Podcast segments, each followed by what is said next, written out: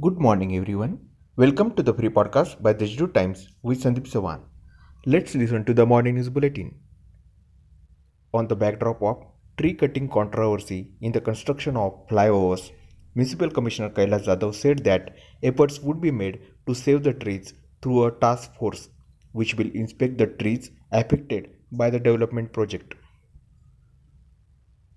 In a meeting chaired by newly elected AIMA President Nikhil Panchal, the association appointed co-opted members Sudarshan Dongre as new Vice President and Nitesh Narayanan and Siddesh Raikar as members.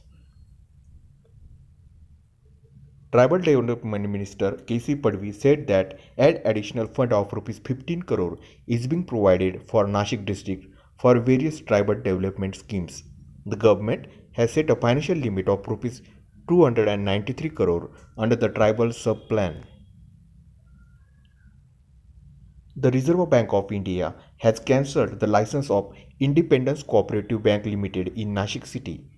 Consequently, the bank ceases to carry on banking business with effect from the close of business on February 3, 2022, the RBI said in a statement.